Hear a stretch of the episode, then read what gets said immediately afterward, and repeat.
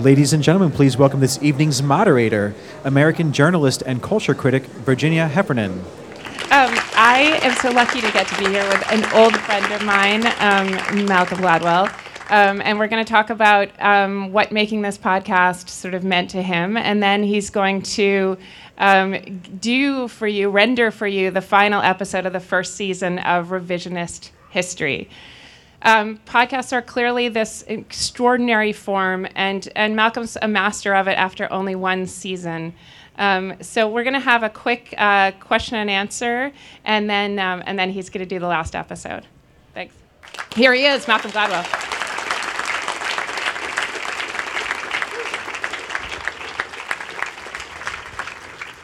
Hi.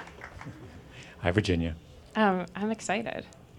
Um, okay, so without knowing anything about this final episode, Yeah. I want to ask you first about podcasting generally because when I first met you, I was a fact checker and you were a writer. And we did not think about our voices and our hair and our how we sat on stage. You just thought about reporting and how to Yeah. put a story together. And Yeah. somehow you had to become a radio personality and use your voice why switching to audio did you did you do gargle do you do freeing the inner voice exercises like actors Well, there's there's a moment of insecurity when you wonder whether you're one of those people who has an interesting voice or not, because the minute you do something that's about audio, you instantly realize that you have been consciously or unconsciously judging everyone you've heard on the radio according to their voice, right? You have a set of prejudices. Actually, I can't stand listening to that person. Actually, I can. I really want to listen to that person. And you divided up the world into the unlistenables and the very listenables. And then your first thought is, oh my God, am I part of the unlistenables? yes and So what would be okay so what would be Who's an unlistenable? yeah Do I have to name names? well let's say let's say what style what style Well, you know, you uh, there. I my father once gave me this long riff about. For some reason, he got really interested in voices, and there's a technical explanation for what makes an interesting voice, oh which has to do, and I can't remember. He gave me this whole thing once, but I think it has to do with you obviously want some degree of variety, yeah and you want what I look what I like is idiosyncrasy. So I want someone who tells me something in their intonation and pacing and emotion that's not present in the words. yes And I don't really care what it is. I just want another layer.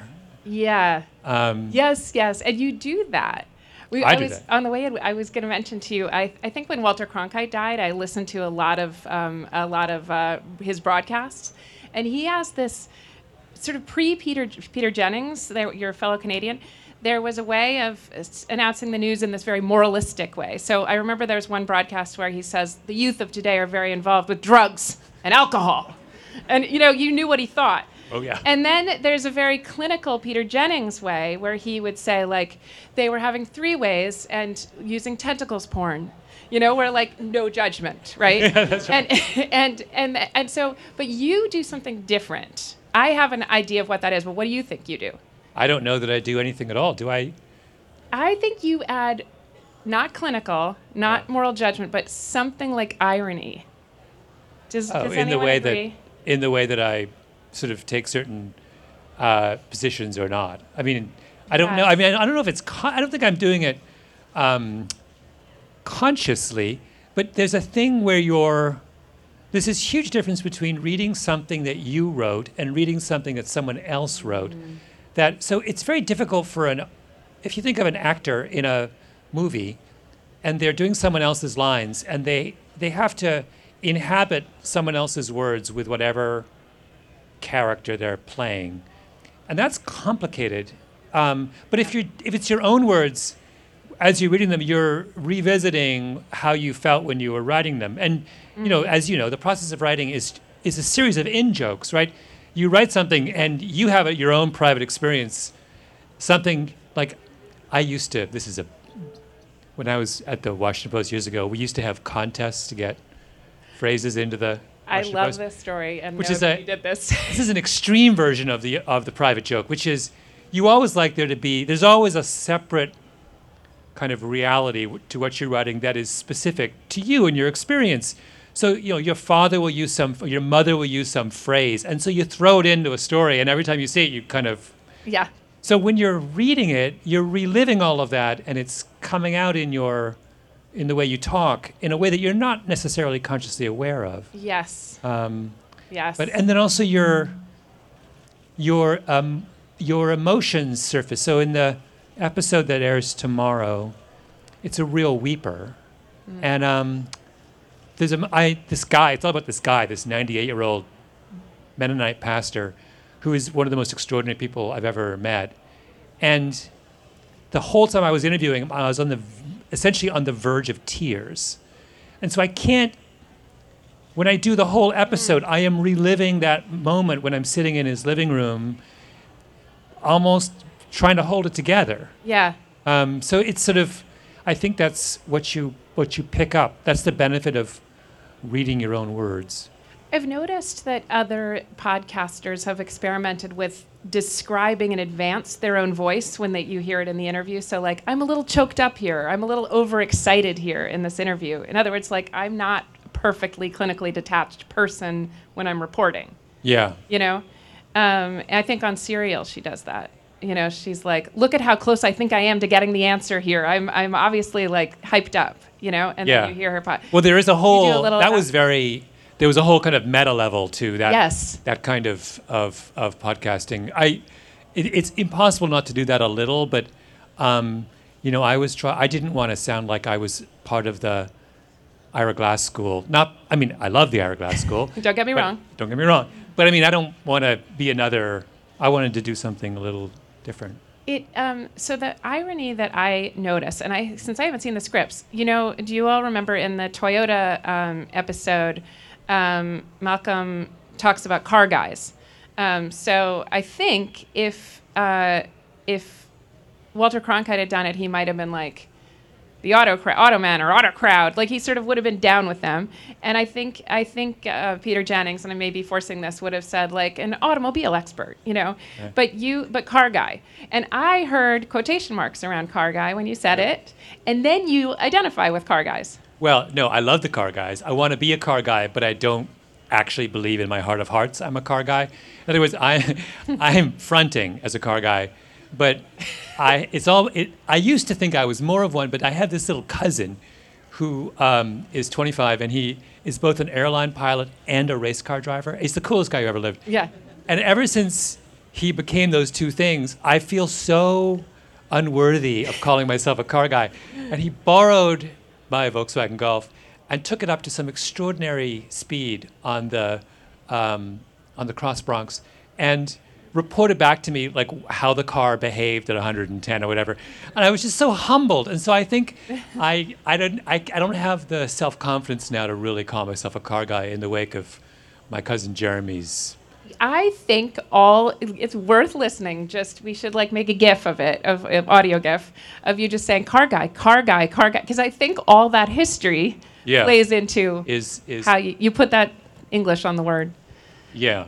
Words, well, no, this is, so this is what we're talking about. This this notion of another layer embedded in, and it's also the problem with when people. I think if I had to put into words what I classify, so we were talking about listenable versus unlistenable voices. Yeah, The unlistenable voices are the voices where the person is making no attempt to differentiate themselves from their kind of class. Right? They're not doing ah.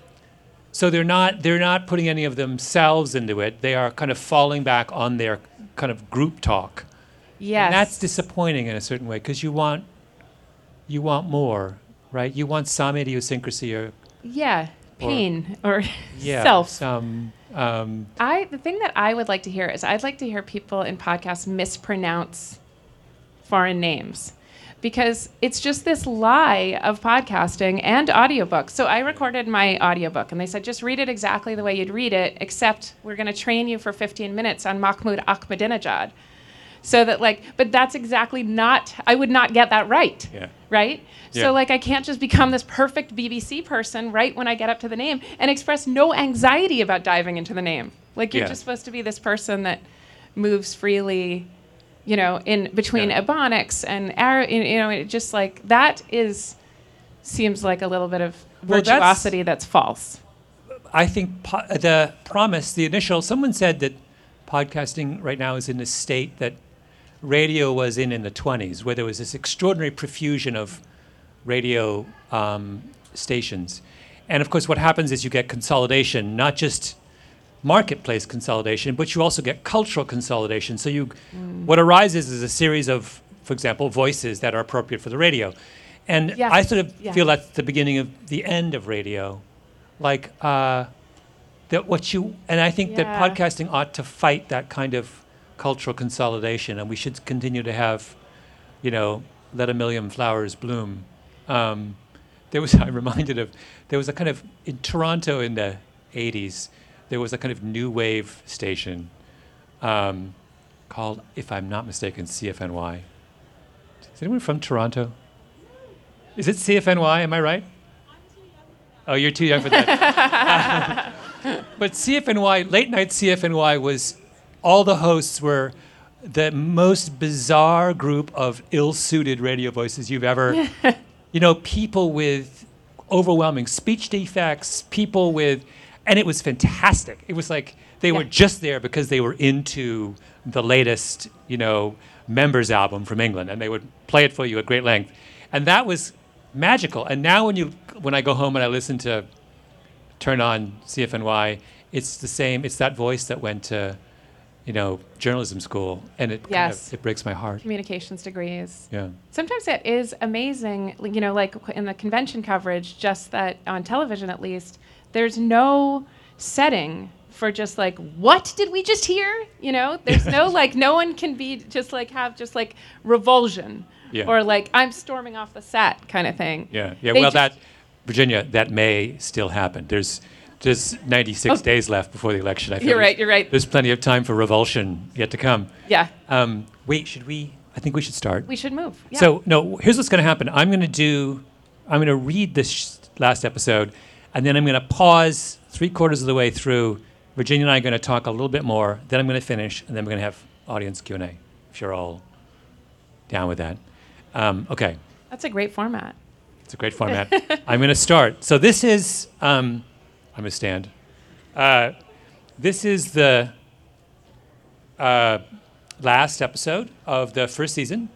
So, uh, how does this start? Do we, yeah, It This was all- sort of the middle of the 80s, and Mrs. Thatcher was the Prime Minister here, and she was very popular with the sort of working classes and things, and not with the sort of lefty middle classes like me. Harry Enfield, one of England's best known comedians. He's talking about where he got the inspiration for his most famous character, a response to the imperious Margaret Thatcher with her bob and pearls, who unleashed American style capitalism on the UK. And we, the sort of student hippies, we used to live on this council estate in Hackney, and we used to go to the local pub, and all the local sort of tradesmen and things always had huge wads of money, and they'd take it out, and because they thought we were squatters, we weren't actually squatters, we, but we looked like squatters because we worked in television.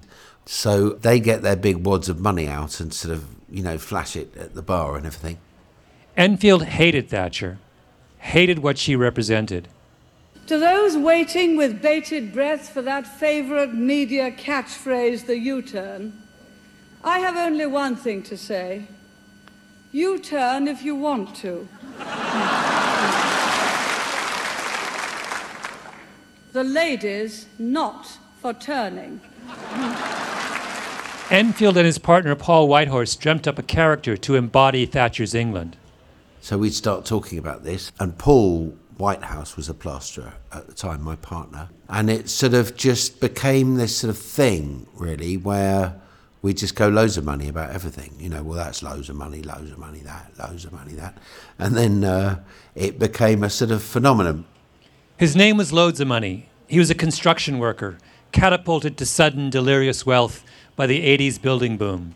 He chews gum with his mouth open, wears acid wash jeans, white trainers, a yellow and green nylon jacket with white sleeves, keys on the belt, drives a white convertible in the countryside, all performed with a kind of cheerful, unstoppable tastelessness. I mean, the politics, right? All you need to know about politics is that Mrs. Thatcher done a lot of good for the country, but you wouldn't want to shag it. That's all.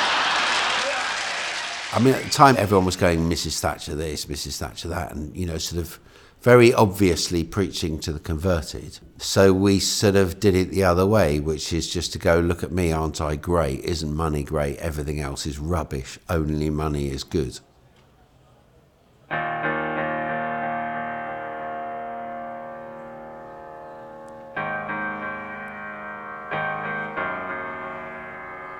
My name is Malcolm Gladwell. You're listening to Revisionist History, where every week I revisit the forgotten and the misunderstood. In this week's episode, the final episode of our first season, I want to talk about satire, political satire. We live in the golden age of satire. It's almost to the point where we seem to conduct as much of our political conversation through humor as through the normal media. Remember Stephen Colbert at the 2006 White House Correspondents' Dinner?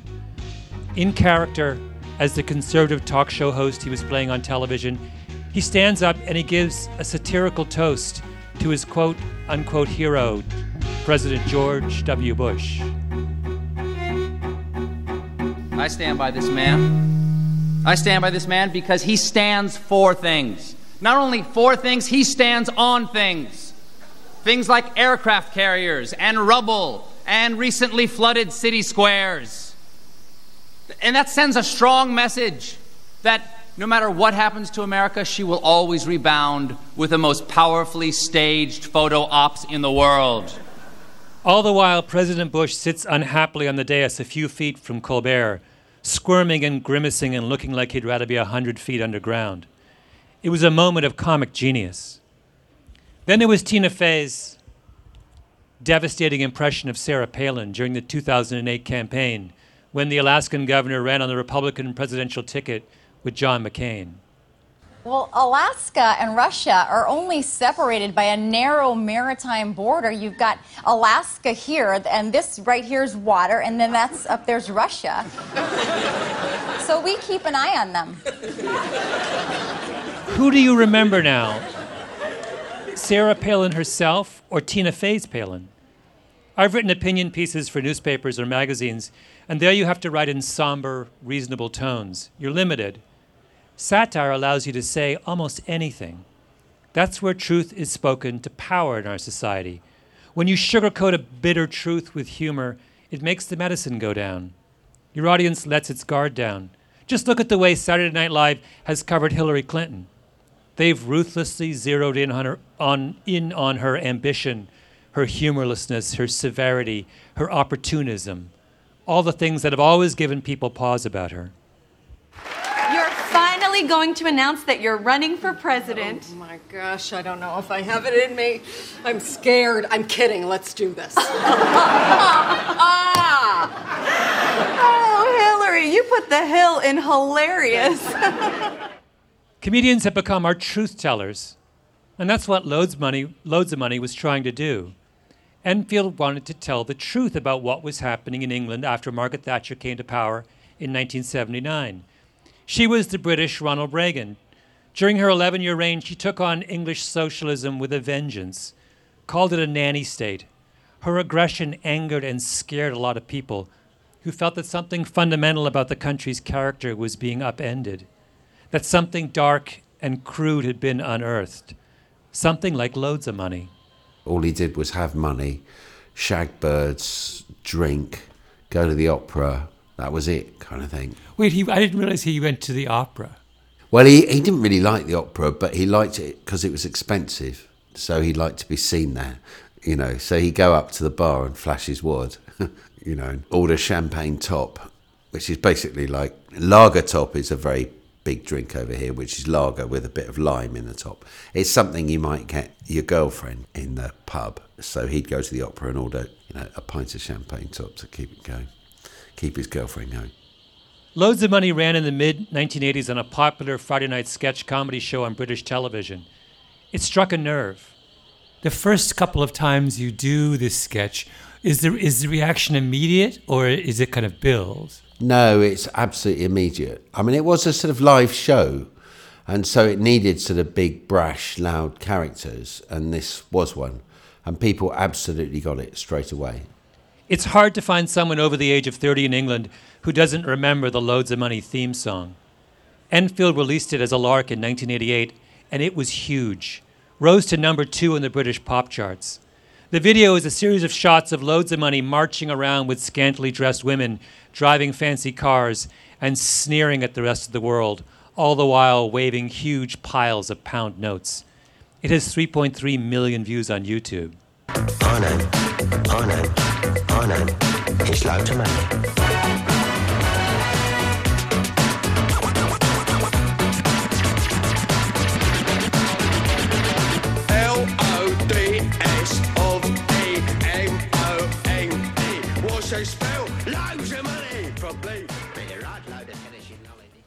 There is no op ed, no letter to the editor, no impassioned essay that gets 3.3 million views on YouTube. That's the power of satire. It can go places that serious discourse cannot. But the, here's the strange thing. If you ask Harry Enfield about Loads of Money's legacy, about what he thinks he accomplished by speaking truth so boldly to power, you know what he says? He says it made no difference. And that's what I want to talk about. Let's call it the loads of money problem. You know, I mean, it's great fun to do, but generally, you know, it's just about questioning what's there because we're allowed to question what's there, so we do. But it doesn't ever change anyone's mind. When Harry Enfield told me he didn't think loads of money made any difference, the first person I thought about was Stephen Colbert. Not the straight Stephen Colbert of the current Late Show, but his breakout character, the parody of a right wing journalist that Colbert played on Comedy Central, first on The Daily Show, and then from 2005 to 2014 on The Colbert Report. Colbert was trying to do a version of what Loads of Money was doing shine a light on something crude in American popular culture. But you know, I was a guest on The Colbert Show a few times when I was promoting my books, and I have to say that there was always something a bit, maybe ambiguous is the right word, about Colbert's satire. You go to the studios, they're in Hell's Kitchen in Manhattan, far west side. You sit in the green room beforehand, and Colbert comes in to say hello. He's not in character. He's this warm, charming, nice guy, and I can't stress the nice part enough. Everyone who meets Stephen Colbert thinks he's nice. He chats with you, and he warns you that when you go on set, he's going to be someone else, but you don't quite believe him because you see this really nice guy in front of you. Then you get on stage, and he really is someone else. He's now this aggressive, right wing talk show host. Okay, I'll get straight to my problem with this. Okay? Yeah. You know I got a problem with this, right? Sure you that do, can't yes. come as a surprise to you. Yeah. Okay. The New Yorker, okay? You think pieces. That's you're right. You write think pieces. Why do you want to make me think about my dog? I feel about my dog, and my dog loves me back unconditionally. Why ruin that with thinking about it? Now you know intellectually. By the way, that was me on the Colbert Show. Now you know intellect because I had a book called "What the Dog Saw." You know intellectually that that's satire. He's doing a parody of a brain dead talk show host, but it doesn't feel like a parody when you're sitting there. He's jabbing his finger and raising his one acrobatic eyebrow, and there I am, like a deer in the headlights of satire, blinking. It's terrifying. I think I went on three times, and every time I swore I'd never go on that show again. You say our dogs. Do you have a dog? I, I don't have a dog. I don't have a dog. I, okay. I um, my building doesn't allow dogs. I, I'm an aspirational dog owner, but I, I really, yeah, I someday. So had you the ability, you would own a dog. I would someday. I hope to own a dog. Yeah, I, I grew up with dogs, and I've. Were you know, raised by wolves? What do you mean? I, you I, were- well, I- grew up with dogs. that's what I mean by ambiguous. Am I in on the joke or am I the butt of the joke? I, I have no idea. The Colbert Report has actually been studied by a communications scholar named Heather LaMarre, who's an assistant professor at Temple University in Philadelphia. She's part of a group of social scientists who've made a specialty out of studying how humor operates in popular culture. And she was drawn to the Colbert Report for the very reason that I'm talking about that gap between what you, as the audience, know intellectually that he's trying to do and the way his performance feels. I have a lot of liberal friends, especially in you know academia, but I also have a lot of friends and family members that are conservative. And I started noticing that they would talk about the show as if it was equally funny but in completely opposite ways. It struck her as something worth examining in more detail. Why are my Republican friends and family members watching him every single night and finding him hilarious, but they see him making fun of liberals? And my liberal friends love him to death. I'm just biggest fans ever and think it's hilarious that he's making fun of people like Rush Limbaugh and Bill O'Reilly. As an example, LaMarre picks a clip of an interview Colbert did with the left wing journalist Amy Goodman. This is from 2009. Thank you so much for coming to the show. It's good to be with you, Stephen. I Now, uh, you're a communist, right? You're super liberal lefty. They don't get any more liberal lefty, like uh, outside agitator than you, do they? I don't know. I think that conservative and liberal lines are breaking down right Mhm, now. Yeah, to right and wrong. Let me talk about the reddest state I'm not in the going to let nation. you do anything. You're going to have to earn every inch of this interview, I young was lady. just- You don't come into my house and get me to let you do anything. During that outburst, Goodman nervously swivels back and forth in her chair. She starts to smile, but only gets halfway, so there's a kind of grimace left on her face. She raises her arm and points it at Colbert, but then just as quickly she takes it down. I know exactly how she feels. I heard you were a firebrand. Well, bring it, baby. I was. I was just in. Now, what does LaMarre find when she studies audience reactions to a clip like that? She finds that the more liberal you are, the more you see Stephen Colbert as a liberal skewing conservatives. But the more conservative you are, the more you see Stephen Colbert as a conservative skewing liberals. So essentially, they saw what they wanted to see. So the big takeaway here of this study was that this is what we would call motivated cognition or biased perception. Colbert says to Goodman, You're a communist. That's funny if you think the joke is on Colbert. It's also funny if you think that Goodman actually is a kind of communist, and someone is finally calling her out on it. Yeah, and he's sticking it to a communist. And we asked those kinds of questions in several different ways. And every single time, the conservatives, and the, especially the strong conservatives, would say, Yeah, it's a joke, but he really kind of means it. So he really does sort of think she's a communist. And he really does sort of think there is a right and a wrong. And I agree with that. Whereas the liberal would be like, Oh, yeah, he's clearly making fun of Bill O'Reilly. There's no difference in how funny conservatives and liberals find Right. Colbert. And that's part of the magic, right? So that's why I would say he was a comedic genius. LaMarre loves Colbert, and she thinks that what he accomplished with the Colbert Report was extraordinary.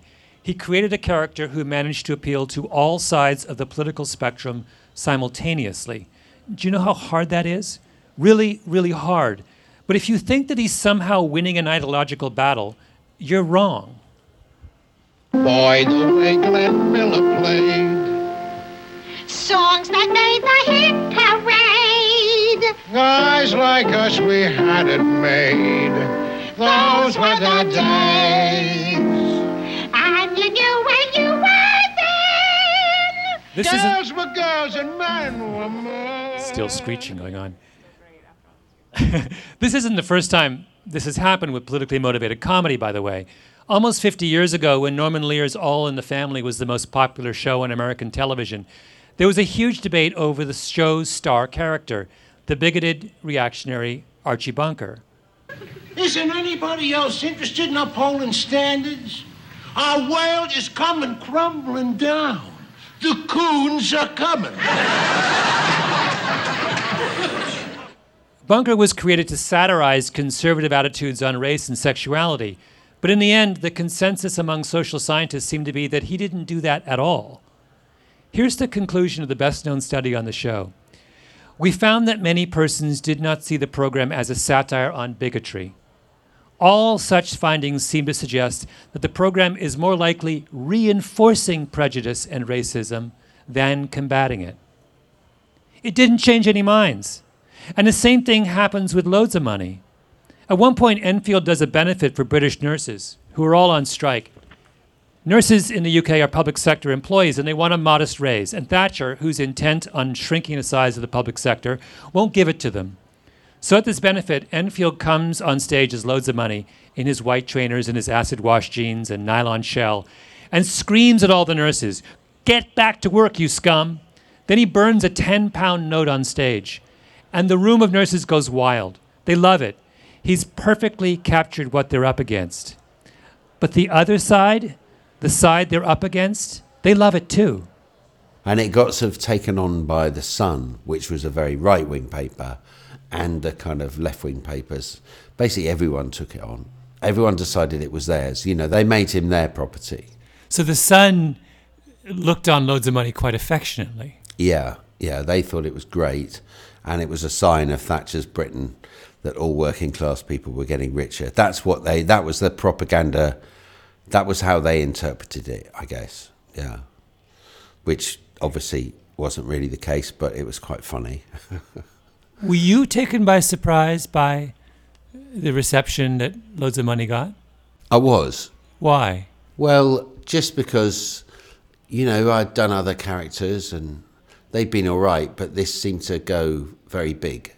And it got sort of mentioned in Parliament, and then Mrs. Thatcher suddenly said, We've got a Loadsamoney economy or something. And then the leader of the opposition said, You know, you've created this Loadsamoney. They, and they were both using it. One of them was using it with pride, and the other one with, you know, contempt. And it was, it was odd, very odd. I, I didn't expect it at all, Malcolm. It really is odd.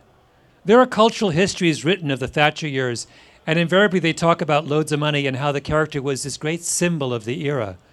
And it's clear that enthusiasm for this grotesque mockery was even greater on the right than it was on the left. Finally, Enfield just kind of gives up. Tell me how you killed him off. Oh, I think he got, well, I think I just stopped doing him, and then we were doing comic relief over here, and I think we did a sketch where he got run over. He was run over by a van on live telly for charity. The Loadsamoney problem happens because satire is complicated. It's not like straightforward speech that's easy to decode, it requires interpretation. That's what draws you in. That's where the humor lies. But that act of interpretation has a cost. Heather LaMarre calls this the paradox of satire. So the trade off with satire becomes all of the thinking, or a lot of the thinking, becomes devoted to what the comic means, who the target of the joke is. And as they interpret that, then they spend less time thinking about whether that warrants any kind of real consideration or counter arguing sort of the merits of that message. This doesn't happen when you listen to straightforward discussion of politics. There you just think about the arguments. But satire's different.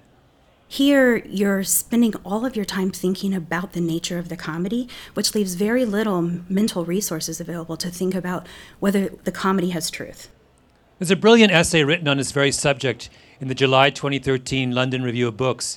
It's called Sinking Giggling into the Sea, and it's by the writer Jonathan Coe. You should read it. Coe takes the argument against satire one step further. He says the effectiveness of satire is not just undermined by its complicated nature, by its ambiguity. Coe says it's undermined by something else the laughter it creates. Laughter, in a way, is a kind of last resort. If, if, you, if you're up against a problem which is completely intractable, if you're up against a situation for which there is no human solution and never will be, then okay, let's, let's laugh about it. In, say, the humor of Laurel and Hardy, Coe says that kind of laughing is perfectly appropriate. Because when you see them taking on some ridiculous Sisyphean task like pushing a piano up an, an endless flight of stairs, failing time and time again, you have Oliver Hardy collapsed on the floor with the debris of the accident around him, looking resignedly to camera. Then you know what, what they're asking you to laugh at there is, is the human condition and the, and the, the intractability of the, of the forces of nature and the forces of physics, which we can do nothing about. So of course we have to laugh. With political problems, it's slightly different. I mean, some some political problems are intractable, but some political problems can be solved, and perhaps instead of laughing about them, we should try and do something about them. I just hope that tonight the lamestream media won't twist my words by repeating them verbatim. Back at the beginning, I mentioned Tina Fey's brilliant impersonation of Sarah Palin on Saturday Night Live. I love those sketches. I think Tina Fey is a comic genius. But after listening to Heather LaMarre and Jonathan Coe, I can't help but think that her comic genius is actually a problem. Saturday Night Live bought Tina Fey into skewer Palin out of a sense of outrage that someone this unqualified was running for higher office. In 2008, lots of people felt this way. Palin was the running mate of John McCain, an elderly senator of uncertain health. She could easily have been president. Saturday Night Live was trying to hold Sarah Palin to some kind of scrutiny, to say, this is who she is. But looking back now, I don't think it worked because Tina Fey is too busy being funny. Well, here we go. This is going to be very nice. Our first guest is a terrifically uh, funny and talented woman, uh, and uh, her television series 30 Rock begins its third season on October 30th. Uh, please welcome the lovely Tina Fey, ladies and gentlemen. In October 2008, just before the election, Tina Fey does an interview with the talk show host David Letterman. Now, you would think, with the vote looming, Fey and Letterman would want to talk about the subject of her satire or the intention of her satire. The fact that someone this unqualified might be less than a month away from the vice presidency. But they don't. They talk entirely about the mechanics of Fey's satire. She's got that crazy accent. It's a little bit Fargo. It's Mhm. a little bit uh, Reese Witherspoon in Election, and it, it also um, I tried to base it on my friend Paula's grandma, uh, because she her grandma was this sweet sweet old lady from Joliet, Illinois, and she would always say like, "Oh, this and that" and stuff like that. And if, if would um. If you call up looking for Paula, she'd be like, "Oh no, Paula's sleeping. No, I can't wake her. She's sleeping." And I think that might be our next vice president. oh no. But it's, it's, it sounded to me a little, and I don't know what the connection would be, it sounds a little like upper Midwest, kind of Great Lakes region. Yeah, she's dropping the G's, you know, and she also, I asked um, uh, Seth Meyers, this is the guy who really writes all those sketches we've been doing, and so I said, can you put a lot of R's in there? Because she gets, her R's are, she really loves, the, you know, like these terrorists and William Ayers and, and uh, she, she digs in those R's. I think she thinks there's oil in those R's. She is digging deep. They want the laugh, so they make fun of the way Sarah Palin talks. And the way she talks is not the problem. There's certainly been a strange reaction to it, and then I've seen people who say, "Oh no, you're helping them. You're helping them Uh-huh. because people." It's people. It Right. seems makes her seem nice, or you know, or the it's or some the Republicans say it's sexist. Sexist? How could it be sexist? There was some lady from the McCain campaign that uh, no, so there's some lady. I'm still talking like. Um, there was some lady who tried to say, you know, it's, it was sexist. The one with Tina was sexist. I said, that's, you know, just crazy because you, you have to be able to goof on the female politicians just as much. Otherwise, you really are treating them like they're like they're weaker or something. And this Sarah Palin is a tough lady. She kills things. Big. She kills animals that are like bigger than me and you together. Did you catch that? Because you have to be able to goof on female politicians. Goof. Like the role of the satirist is to sit on the front porch and crack wise. Why doesn't Tina Fey just come out and admit that her satire is completely toothless? And then what happens? The very next day, the day after Tina Fey goes on Letterman, Sarah Palin appears as a guest on Saturday Night Live, right beside Tina Fey. Thank you. Now, I'm not going to take any of your questions, but I do want to take this opportunity to say live from New York, it's Saturday night. They let Sarah Palin in on the joke. And Palin and Tina Fey dress up in identical outfits, red outfits with little things in their hair, and put on identical glasses because that's even funnier. And what you're left with, what are you left with? You're left with one of the most charming and winning and hilarious comics of her generation, letting her charisma wash over her ostensible target, disarming us, disarming Sarah Palin. And now I'd like to entertain everybody with some fancy pageant walking. I really wish uh, that that had been you. Yeah, Lauren, you know, I just didn't think it was a realistic depiction of the way my press conferences would have gone. Yes, but it, it's obviously a heightened reality. Why couldn't we have done the 30 Rock sketch that I wrote? Honestly, not enough people know that show. sure we all laughed at that at that sketch, but it's kind of heartbreaking, isn't it? At least Harry Enfield was trying to take a bite out of the establishment with Loadsamoney. Saturday Night Live has taken out its dentures and is sipping the political situation through a straw. Lord help us if there's some other, even less qualified and more frightening political figure out there. I think the, the pleasure that laughter generates can be deceptive. To, to make an audience laugh is a very it's a very solid, a very tangible thing. I think it's it's only after the event, maybe years after the event, that you pull back and ask yourself, well, was that the effect that I wanted? That's the writer Jonathan Coe again. He brings up Peter Cook, the legendary English comedian of the 1960s. Cook was the driving force behind Beyond the Fringe, the British satirical review that's really the spiritual ancestor of shows like Saturday Night Live. Of course they're not English, they're American. Now, what I mean is they're not English, they're not of English stock. I mean, you only have to look at the names Lefkowitz, Ribblewitz, Vaseline. Those aren't English names. They used to be. No, they never were. I mean, they used to be very good English stock, though, Anglo-Saxon. Puritan.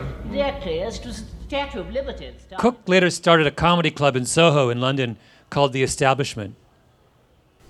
Peter Cook, kind of his genius and also his curse was that he he, he saw all these contradictions as soon as he started, really, and he was he was under no illusions that he was going to change the world through satire. And uh, yes, the, the parallel he used with the establishment was that he was he was modelling it all on all those wonderful uh, Berlin cabarets from the 1920s, which had done so much to prevent the rise of Hitler and the uh, and the beginnings of Nazism. Yeah. We're going to s- stop there and talk a little bit about the dilemma of political satire, and then I'll finish up with the conclusion.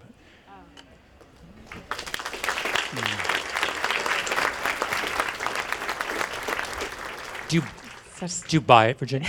Are you sold? Um, I think political satire doesn't work on the left, and it works very well on the right. It's, it, I think it's a conser- fundamentally conservative form, and I think the way all your satirists used it is a, is conservative, and I'll tell you what I mean. Um, the satire, unlike other forms of humor, works well against a backdrop of absolute consensus about values. So it's anti pretension, it's anti aspiration, it's anti ambition. So capitalism is the perfect thing to satirize. But in that way, Margaret Thatcher, and this is in the Loadsamoney satire, in that way, Margaret Thatcher was very progressive. She wanted to move England out of its old ways and promote class mobility. And the satire ended up being this quite sneering attack on the vulgar pretensions of, a, of, a, of an auto mechanic who, who has the audacity to get rich, right? And so that is exactly the way satire's always worked. You love it when I get academic and uh, open myself up to satire, but the you know satire is an 18th century form. It's Pope and Dryden saying, "Look at these like foolish English people with their pretensions. We know the truth." And we can get right down to it. And another academic article about that came to mind is about uh, All in the Family. Archie Bunker, Paul Damon, this French critic, called him the arch debunker. Archie De- Bunker existed not to satirize the right or the left, but to get to the truth, to debunk all these truths. When Stephen Colbert asks you, Why do you want me to think about a dog? I just want to feel something for my dog. That's not a right or left position. That's true enough. You know, a lot of us who write think pieces get told sometimes we're overthinking and sometimes worry we are. And there's nothing in that attack that is anything but let's get down to brass tacks here. You're a pointy headed New Yorker think piece person. Let's get real. Yeah. And it works that way. It works to get real. I'll tell you one last thing. Yeah. When I, I grew up in, uh, in Hanover, New Hampshire, where Dartmouth College is, Stephen Colbert's character went to Dartmouth College, notoriously conservative college with a, with, a, with a satire sheet that was very attractive and interesting to me when I was in high school. In the middle of the green were sitting people in the late 80s um, protesting investment in South Africa with these shanties that they had organized. I thought that was very romantic. They slept outside in shanty towns in deference to the political situation in South Africa. They were complaining the college was invested in, they wanted them out. The Dartmouth Review, this right wing journal, managed to find all their pretensions how they brought moisturizer to the place or how they you know needed i'm trying to think of like 80s totems but how one of them also you know took time out to go hear madonna in concert or whatever. And it was the typical satire of political correctness. These were rich kids doing this thing. So one night they tore down the shanties and sold the firewood, t- sold the wood as firewood to the poor. Ga- sorry, gave it to the poor. Mm-hmm. So, in other words, like we have real values and you're all pretension. Yeah. And at the time, I thought, why is the left so unfunny? The left has none of this room. I mean, we don't see it now. But and then there are all these ways that you could do a right wing satire of, of Donald Trump. Sometimes Twitch does this, the, the video game site. Like they'll say things about Melania Trump that Saturday Night Live won't say. They'll just be like mail order, mail order, mail order in their video thing when she comes up. Because that's the kind of like, I'm going to speak truth to this thing. But the left can't do that. The left can't just suddenly go for you know, all, like these bald, I'm going to speak the truth about these people because that's not the style of the left. So, anyway, tell me if you think, t- I mean, if you can give me an example of the way that it hasn't worked for the right. And I think Stephen Colbert is fundamentally conservative. Well, I would say, uh, well, there are many things to respond to that. Um, uh, I guess what I'm objecting to is people who adopt the satirical pose and then sell out. Yep. So, uh, Saturday Night Live, a lot of things you're discussing are the sa- the kind of satire that happens on the fringes of the culture. Yep. And I agree that it can be very effective. But our mainstream organs of satire, it strikes me, are toothless. Like I said, Saturday Night Live's a joke. You would think at this cultural moment, Saturday Night Live would be leading the charge. And they don't. They invite the, the object of their scrutiny on the show. And they, I mean, it, and it's that lack of, um, uh, it's their desire to be liked, which is essentially why you tell a joke. You want to be liked. Trumps their desire to tell the truth, and that's what I'm objecting to. They're they're trying to defend their place in culture and not perform their role as satirists. They're so they have uh, they are conservative in the sense that they are way too worried about their own status and not worried enough about. Yeah. Um, and that I find that kind of cowardice um, to be maybe it's too strong a word, but it's sort of appalling. You know, maybe I think we might be saying the same thing because I think that like the sat- the satire of Sarah Palin is classist and sexist and absurd. Like, you know, just because she says this and that, like all our grandmothers have filler. You know, Tina Fey hates grammatical mistakes and it's just and acts regional accents. Like, Yeah. it- you know, I'm not sure that that qualifies as an attack on her as That a little- possible higher office holder. And that little uh, that little clip she does with Letterman when she's talking about the R's and they're trying to place the accent. Mm. That you can just imagine that completely backfiring. Yeah. That is fodder for people to like Sarah Palin because she's being kind of um, uh, made fun of in this sort of sneering. Yeah. I mean, again, it's it, it fails as it, it, its its intent is to try and show us the truth about this woman, but by choosing the completely wrong strategy, it fails as. Um, uh, anyway, I think the last part of my show is an attempt to to describe a case where I think satire actually works, and I think it it, it resolves both of our Oh, good. our questions. Okay, so I'm going to finish up. Then we'll take questions from you guys. There's a television show in Israel called A Wonderful Country. Eretz Nederet. Someone here knows Hebrew. Nederet, that's it. It's been on the air since 2003. It's satire, very political. The show's writers belong to the beleaguered Israeli political left. They want a separate state for Palestinians. They want an end to the endless wars. They worry about the increasing religious conservative influence on the country's politics. They're ideologically motivated in their humor in the same way that Harry Enfield and Tina Fey were. But there's a difference. It's more political and it's a, a little more rugged and hardcore because life in Israel is, is much more rugged and hardcore. That's Muli Segev, the show's executive producer. A Wonderful Country airs Friday night at 9 after the news. Practically the whole country watches it. The stomach of Israeli viewers is much more adjustable. You know, they can adjust to much tougher material. Uh, firstly, because the news broadcast that is on the air before us uh, shows so many gruesome stuff and horrible things that uh, naturally the comedy after that will be the same. A Wonderful Country goes further than the kind of TV satire that we have in the US or the UK. Maybe because the stakes are so much higher in Israel. Maybe in a country with a tortured history, suffering under constant threat, the boundaries that satire needs to push up against are more real. And we have very, very bad reactions sometimes. Can you give me an example of a sketch that brought about a bad reaction? Let's say, like a couple of years ago, after uh, the war on Lebanon, we made a sketch that was a parody on a, on a game show called uh, One versus a Hundred. You know that, that show?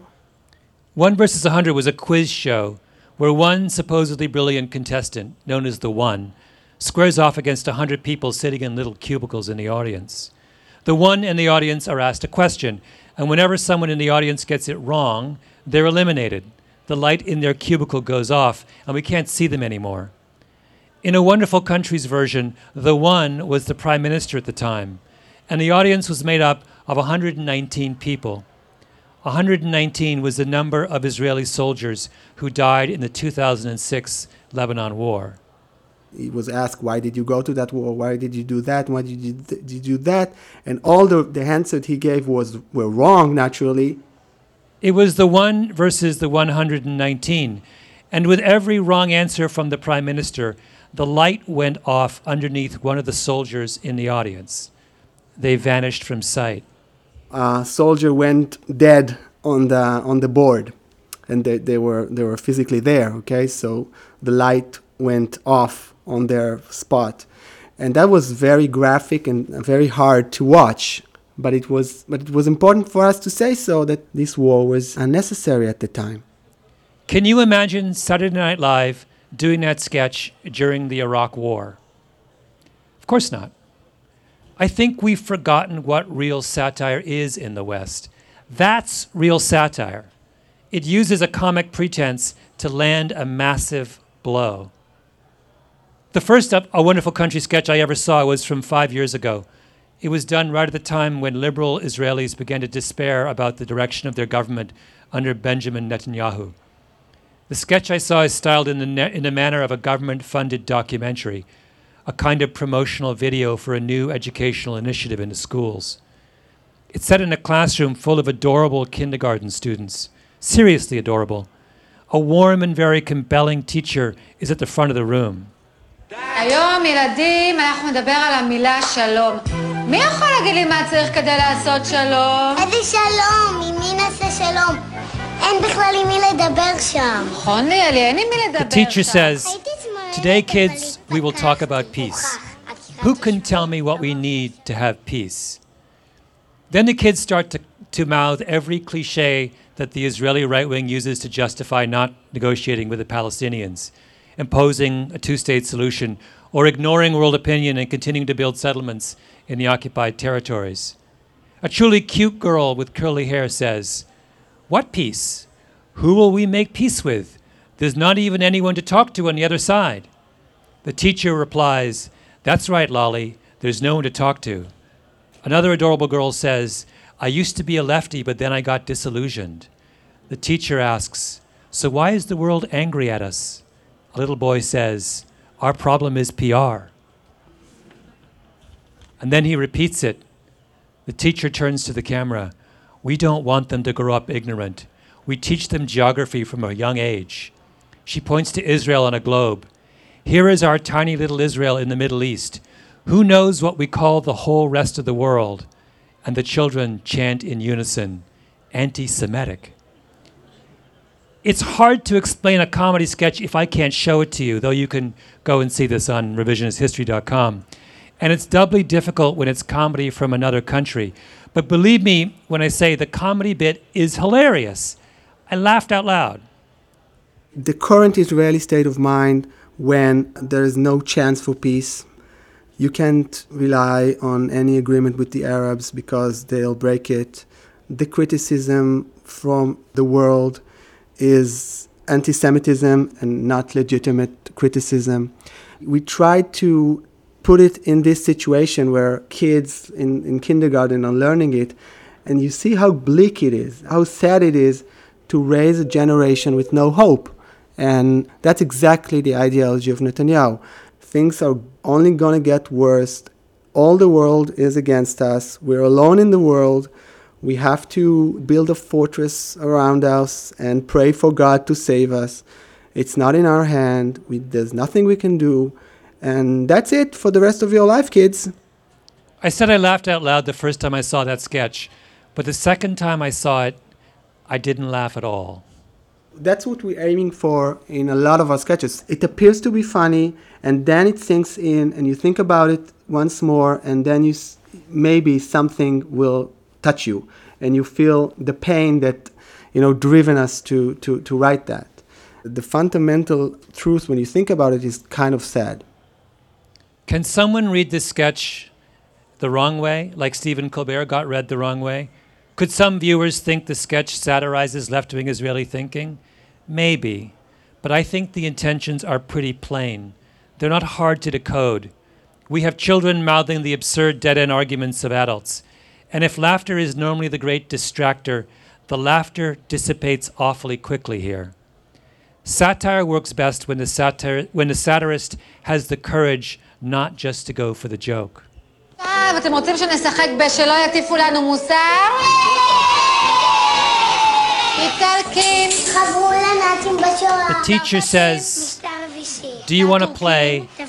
Nobody gets to preach to us about morality? The kids shout out, Yes, yes. The teacher pulls out a tambourine and starts chanting, The Italians. One little girl chants back, They collaborated with the Nazis in the Holocaust. The teacher chants, The French. A child replies, Vichy regime. Teacher, the Turks massacred the Armenians. Teacher, Norwegians. And the kids say, Killed all the salmon. Teacher, so what do we tell the world? Kids in unison, don't preach to us about morals. The kids are waving their fists in the air at this point, shouting in unison. There's courage in that sketch. Unlike Saturday Night Live on Sarah Palin, which is comedy done with no courage at all. If there's a lesson to the 10 episodes of this first season of Revisionist History, it's this that nothing of consequence gets accomplished without courage. You can't educate the poor without making difficult choices, without giving up some portion of your own privilege. You can't be a great basketball player without be willing without being willing to look stupid. You can't even drive a car properly unless you're willing to acknowledge that you sometimes make mistakes, stupid, involuntary, dumb mistakes. The path to a better world is hard. Is that depressing? I don't think so. I think what's depressing is when we ignore everything history is trying to tell us.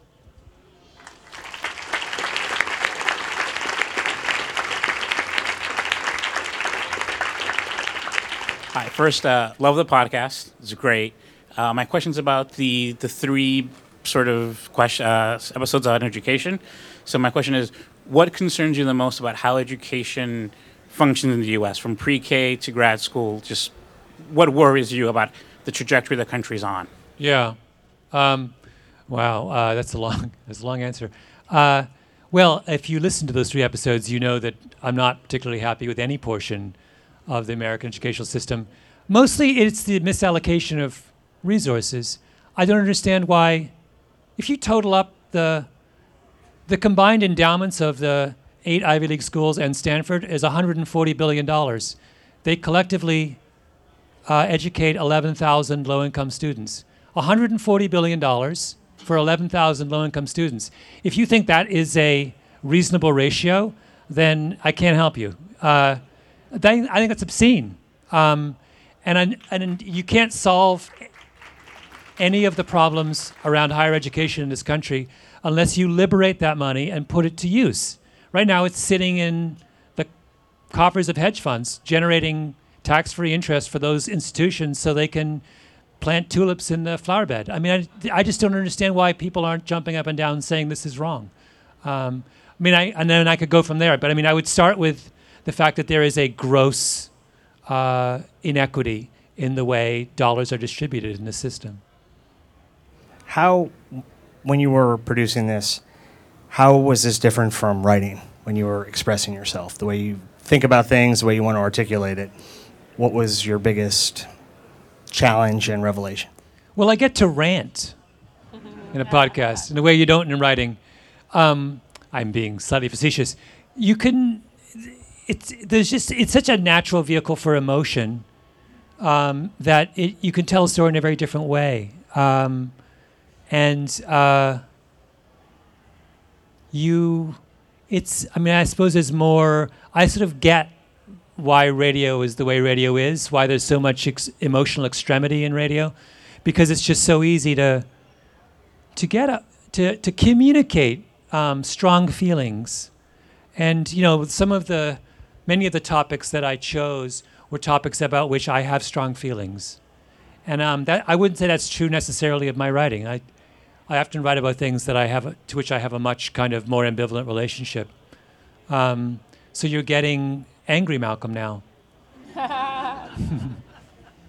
what would make you think that you know a Fortune 50 for-profit corporation that stands behind Saturday Night Live would ever take somewhat of an edgy, deep, thoughtful, uh, satirical attack? And you know, I think about maybe Spitting Image that was done by a government-owned uh, broadcaster might want to do that, but I just can't think of anything outside of maybe the Richard Pryor show where any major network ever really took a deep biting Yeah. satirical line. No, you're absolutely right, which is why we should all cheer the demise of the networks. Um, it's crazy to have a system where everything is being channeled through three large institutions that have only whose interest is primarily their own bank account. You're never going to get courageous voices. So God bless the internet age where we can have a thousand different voices and people can be, feel have the freedom to speak their mind. Um, because as far as I'm concerned, institutions like Saturday Night Live are have abandoned um, or never maybe they never even had any real pretensions to truth telling. Uh, thank you, Malcolm. My name is Jeremiah. I go to one of the Ivy League institutions. And what we find is that, um, exactly right, the problem of misallocation. So I wanted to ask you a question about um, how do you capitalize on that talent once you get there? Because your, your audience, you speak to the people who are writing the checks. Um, they're the alumni who want to give back, but they don't know how to do it. And the best case scenario is that Pablo, from Pablo Doesn't Remember, is able to go to a school. Then when Pablo goes to the school, he finds out that all of the money that $100 million from alumni gave, he doesn't see any of it. So I wanted to ask you, what is your recommendation for the person who really feels and they really want to care about the issues, but they don't really know what the next step to do is? Yeah. Well, I mean, I guess. Uh, I mean, I'm. I the the intent of some of those shows was to encourage a kind of thoughtful philanthropy. Um, that you should ask yourself the question: Where my dollar? Where can my philanthropic dollars go furthest? And also, I would say that um, I think that we should spend a lot more time, a lot less time, at the uh, at this end of the educational spectrum, and a lot more time at this end of the educational spectrum. We should be broadening the base. Um, we shouldn't be we shouldn't be um, uh, perfecting the tip. I mean, we have we have sharpened the end of the pencil so many times in this country, and to such I mean, it it is just about perfect. And at the same time, the other end is, uh, relatively speaking, neglected. Um, uh, so I would like, you know, I would, I would just, I would just say we have to kind of reorient ourselves to what we. Um, I mean, this is, if I might back up, there's something very particularly American about this. If you're not American, the most striking thing about American life is how extraordinarily elitist it is. And I don't mean elitist in the current sen- in the typical sense of that word. I mean that Americans are, are really, really, really interested in the 95th percentile. They're in love with it. You talk to people about hospitals, and they will say, uh, you know, uh, uh, what's the Sloan Kettering is the greatest cancer hospital in America. Well, okay, maybe that's true, but Sloan Kettering only treats can only treat 0.005% of the cancer patients in America. Why are you obsessing about Sloan Kettering when 99.95% of Americans can go nowhere near it? Why aren't you concerned about the cancer center that's in the middle of Iowa? Right? It's very in a place like Canada, the argument's completely different. Canadians, perhaps to a fault, obsess about the hospital in the middle of nowhere, right? We're Canadians are all about the 55th percentile. Um, but there's this weird infatuation with this country where the the all the ink goes to the very very best. I'll give you a small illustration of this since this is Olympic season. When I was a kid, Greg Joy, an obscure Canadian high jumper, won the silver medal at the Olympics. And it, you would have thought that Jesus had come back for the second coming. We were so, we just couldn't imagine a better outcome. Like, and in America, if you win a silver medal, people think that you failed. And they say, what, you know, what happened? Did you? Never occurred to us. We just thought, good Lord, a silver medal, right? Only beaten by one guy. This is, this is like, and I, I, I kind of wish that this country was more interested in even people who made the final, right? As opposed to this endless worship of the very, very, very tip. What was the thought behind calling it revisionist history? Um, and Well, do you it- feel like it's an accurate title? Well, I'll, I'll give you a, a short, a short, uh, uh, a um, as I like to do, a discursive answer to that question. Um, and I'll once again invoke my Canadianness. If you are from a small, uh, beleaguered country to the north of a large bully, you're used to the notion that history is written by the victors is old hat to you. Like every Canadian knows this. You know, we the history I heard I was taught in school about the War of Independence is completely different from the history you were taught, right? You guys are taught something that, as far as I'm concerned, bears no relationship to what actually happened. You know, you. I mean, I, I won't even start to enumerate the lies that you learned. Why did you? Why you taught lies about what happened in 1776? Because you won, right? We lost, and so what do we have? We have only the truth on our side at this point. Um, so I am, you know, any Canadian or it's funny the other. My mom is Jamaican, an even lesser, more insignificant country that loses all the time. Um, so like we're, I'm sort of used to this notion that history's wrong all the time, and you have to. The only way you're ever going to get back at the truth is if you're willing to go back and overturn a lot of assumptions and beliefs about what people think actually occurred. Um, and if you if you won, you have no you have no um, uh, motivation to do that, right? Why would why does anyone who's an American have any motivation to go back and re-examine what actually happened in 1776? You don't, right? Why do you have any motivation to go back and to discover, as we were taught in school, that America was freeloading on the British taxpayer? People like my ancestors were paying for you guys, right? And you, you chose to kind of t- twist the truth because you could, because you wrote the history books afterwards. So, like, that's a slightly, um, I'm making fun of you, but that happens so often that I, I just think a good uh, position to take is that we always get it wrong the first time. And you have an obligation as a thinking moral person to go back and put all of your beliefs to the test. And so this show is one tiny, tiny, tiny, tiny part of what I hope will be an on what ought to be an ongoing, lifelong progress pro- process for all of us. Um, Um, hi. Um, first of all, my name's Mia, and I want to thank you so much for coming out um, and sharing your work. I think it's absolutely amazing. I'm a little starstruck.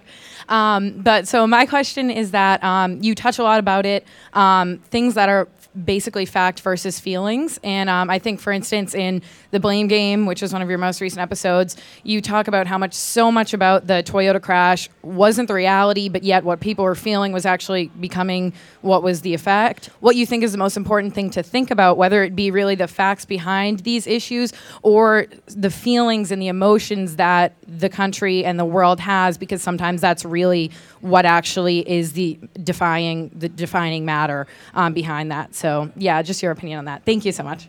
Thank you. Um, well, I guess the, the question of feelings is in, uh, is a uh, is guides how you communicate with people. So what happened? The, the Toyota thing is really interesting.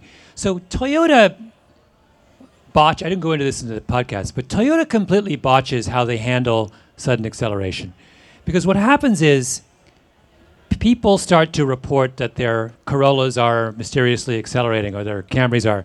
And Toyota hears about this and they send their engineers from Japan to come over, and they're engineers.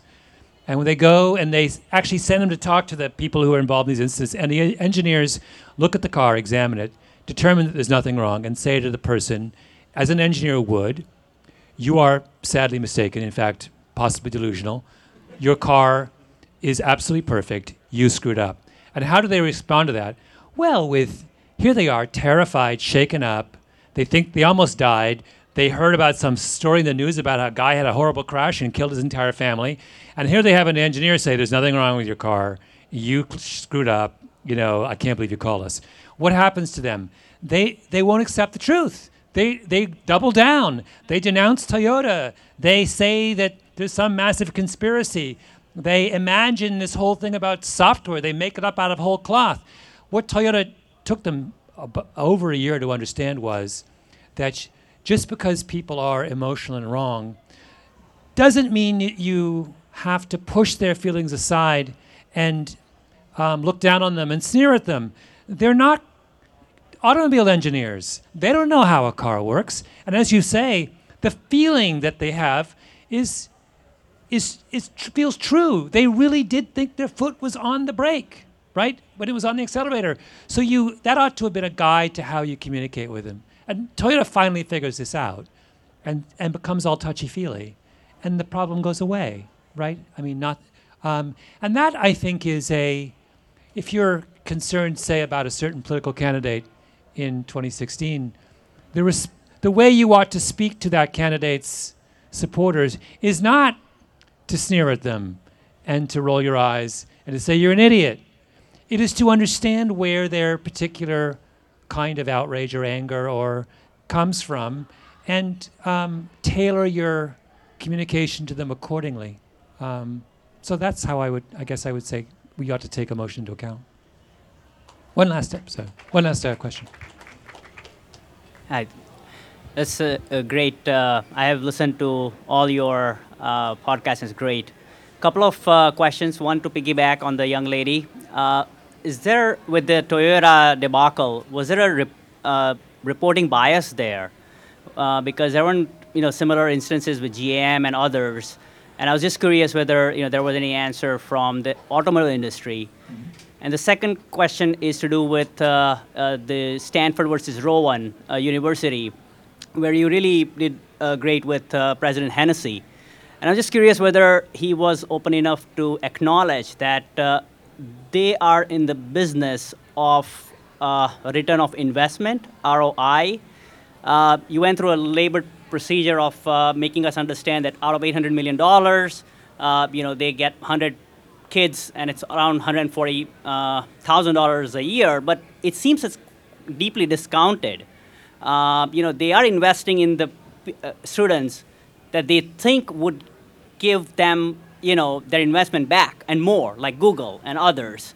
Whereas Rowan is not looking that way. It's uh, looking as a community, and they're not looking at the students who graduate, bringing back the same kind of ROI at a personal level, at a, at a, at a university level. And I just want to know your thoughts and whether you know you had an opportunity to, uh, to ask that question. Yeah.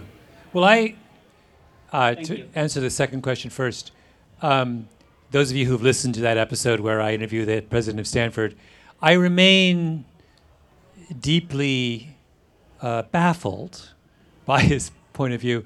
So, to summarize it as best I can, he basically was saying, well, we need to start an $800 million scholarship fund at Stanford to bring in 100 students a year because we think that by bringing in very, very bright students and supporting them with lots and lots of money, we can change the world. To which I would say, I thought Stanford was doing that already.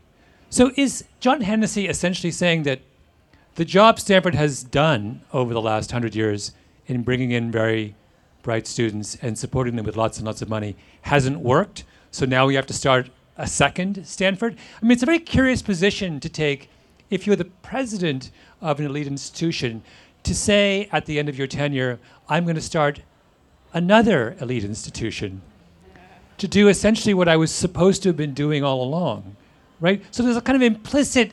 I, I mean, I, I would love to sort of put him on the couch with a skilled Freudian and have him walk through the thought process behind this kind of implicit acknowledgement that it's not working, right? Um, the other thing I was amazed at is um, is the the kind of the extraordinary self-confidence of these people who think that they can they really can select that if you look hard enough for people who have really high test scores and throw enough money at them they will save the world. I'm still waiting for evidence that the world is saved on a routine basis by people with lots of money and high test scores.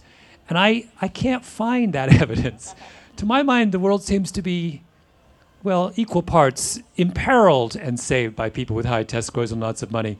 Um, so I'm sort of, I'm more attracted to the Rowan model, which goes back to what I was saying earlier. Rowan University is a school that's trying to broaden the base. That says maybe we've tapped out our search for s- kids with really high test scores from really great high schools. Maybe we ought to extend our search to people from non-traditional places. Um, and that strikes me as a place that a strategy that will yield a much higher return on investment. Um, so that would be my. Um, I no part of my conversation with John Hennessy in retrospect made any sense at all, and I have never had a conversation with someone who the world regards um, so highly that was so completely disappointing. Um, as to GM uh, as to the automobile industry, yeah, every automobile manufacturer in the world, uh, in America, that is to say, has sudden acceleration complaints, but they keep them quiet.